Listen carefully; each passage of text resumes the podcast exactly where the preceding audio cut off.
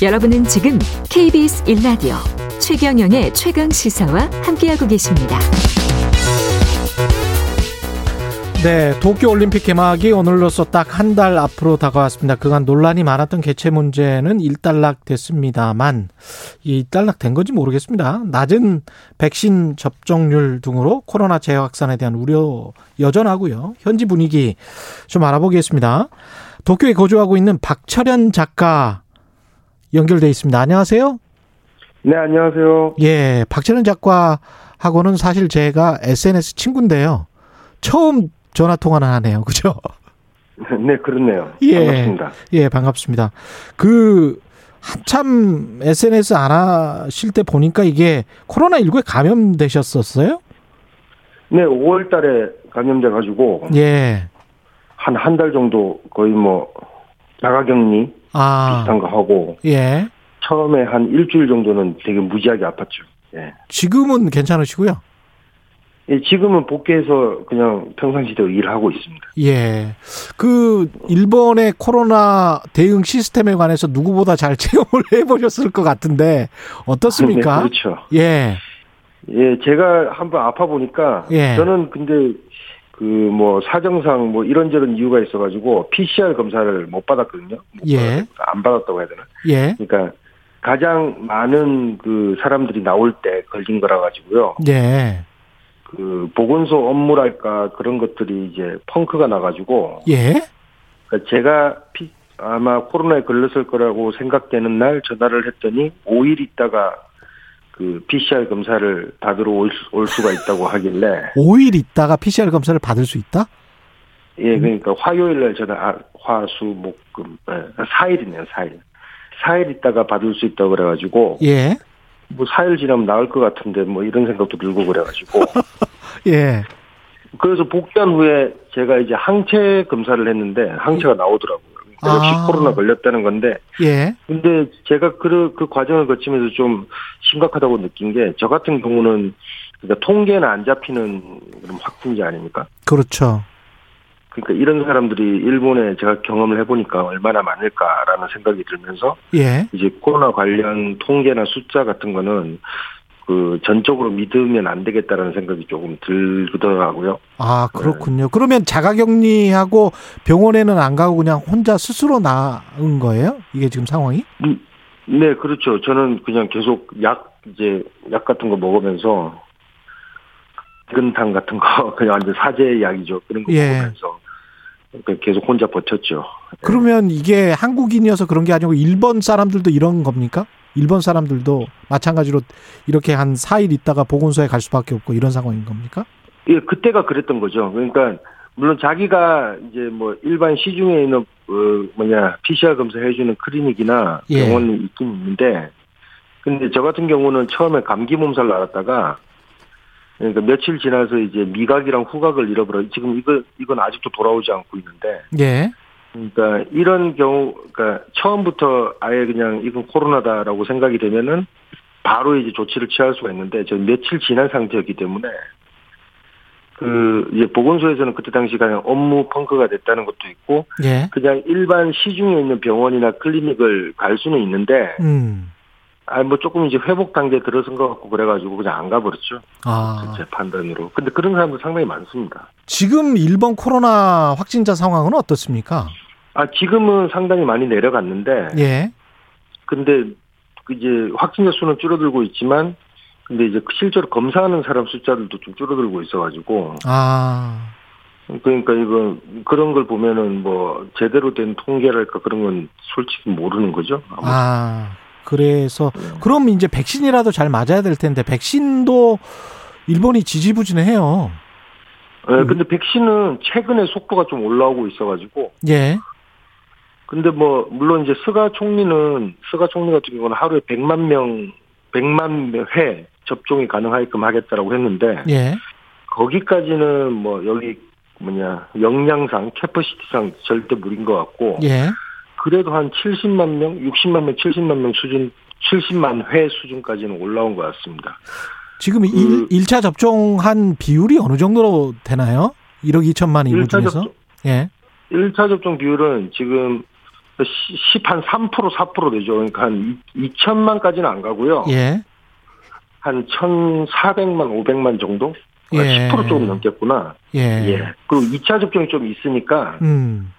그 토탈로 해가지고 뭐한 뭐좀뭐한저한 1차 접종 한 1,500만 정도 될 것 같습니다. 1,500만 600만 정도 될 것 같습니다. 우리 10% 조금 넘네요. 랑 비슷하게 시작을 했는데 굉장히 많이 느린데요. 우리랑 비교하면 왜 이렇게 늦게 된 건가요? 어떤 행정책에 문제가 있나요? 그러니까 처음부터 3월 달부터 이제 처음에 백신 접종을 하겠다는 게 3월 15일 날 이제 그 고노타로 백신 담당 장관이 이야기를 했는데 예. 그 다음부터 시행착오가 여러 번 있었어요. 그러니까 음. 처음에는 뭐 예를 들어서 6월 말까지 고령자 한 3,600만 명 정도 되는데 예.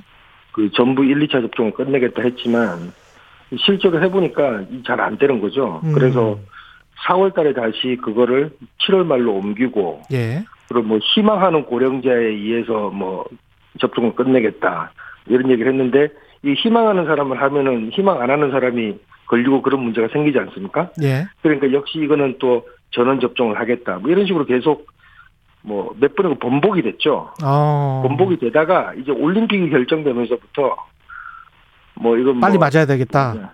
예. 빨리 맞아야겠다 이런 게 있어가지고 그리고 예. 고령자뿐만 아니라 일반 접종까지 동시에 진행해야겠다 그래가지고 그러니까 접종권이라는 것을 먼저 우편물로 보내서 저희 집에도 지금 도착했습니다.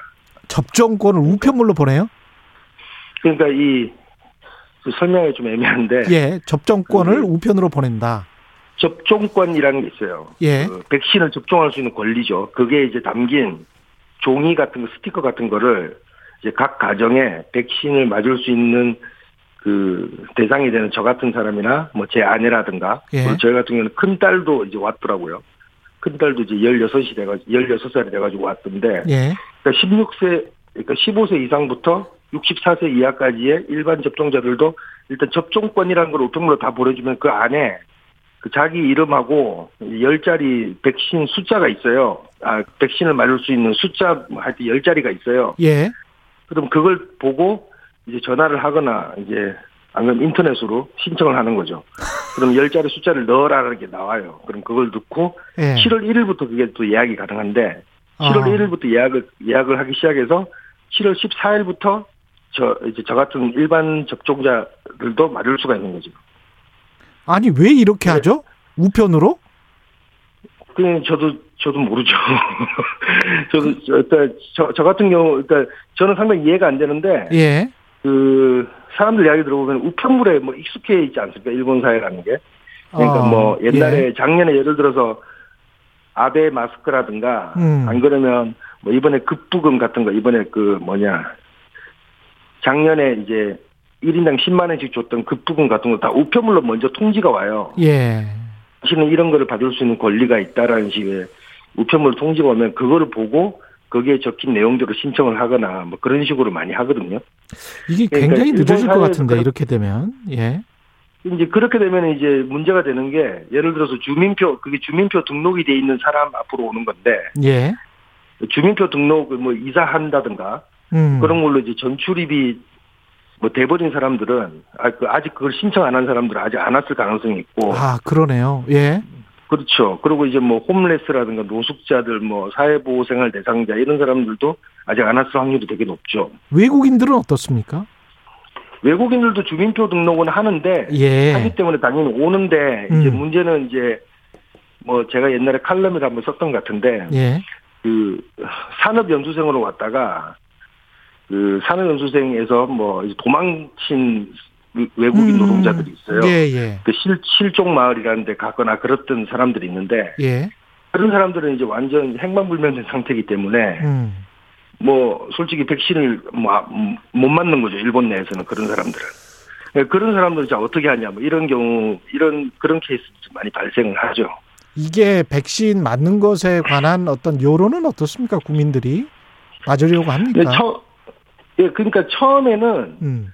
그 일본에서 이제 단체 백신 장소 대규모 단체 백신 장소라는 회장 같은 거 백신을 맞을 수 있는 공간 같은 것들을 마련했는데 예.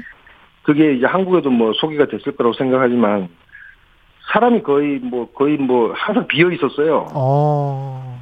10%뭐 15% 정도만 차 있고 그래서 비어 있는 뭐 사진이나 이런 것도 상당히 많이 나왔을 건데, 그러니까 고령자들은 그 그러니까 그런 그때는 우편물이 오거나 그런 게 아니고 뭐 순서를 그냥 기다린다는 입장이기 때문에 뭐 미리 장소나 이런 거 마련해놔도 자기가 가서 맞아도 되는지 맞아도 안 되는지 그것조차 몰랐던 사람들이 상당히 많죠.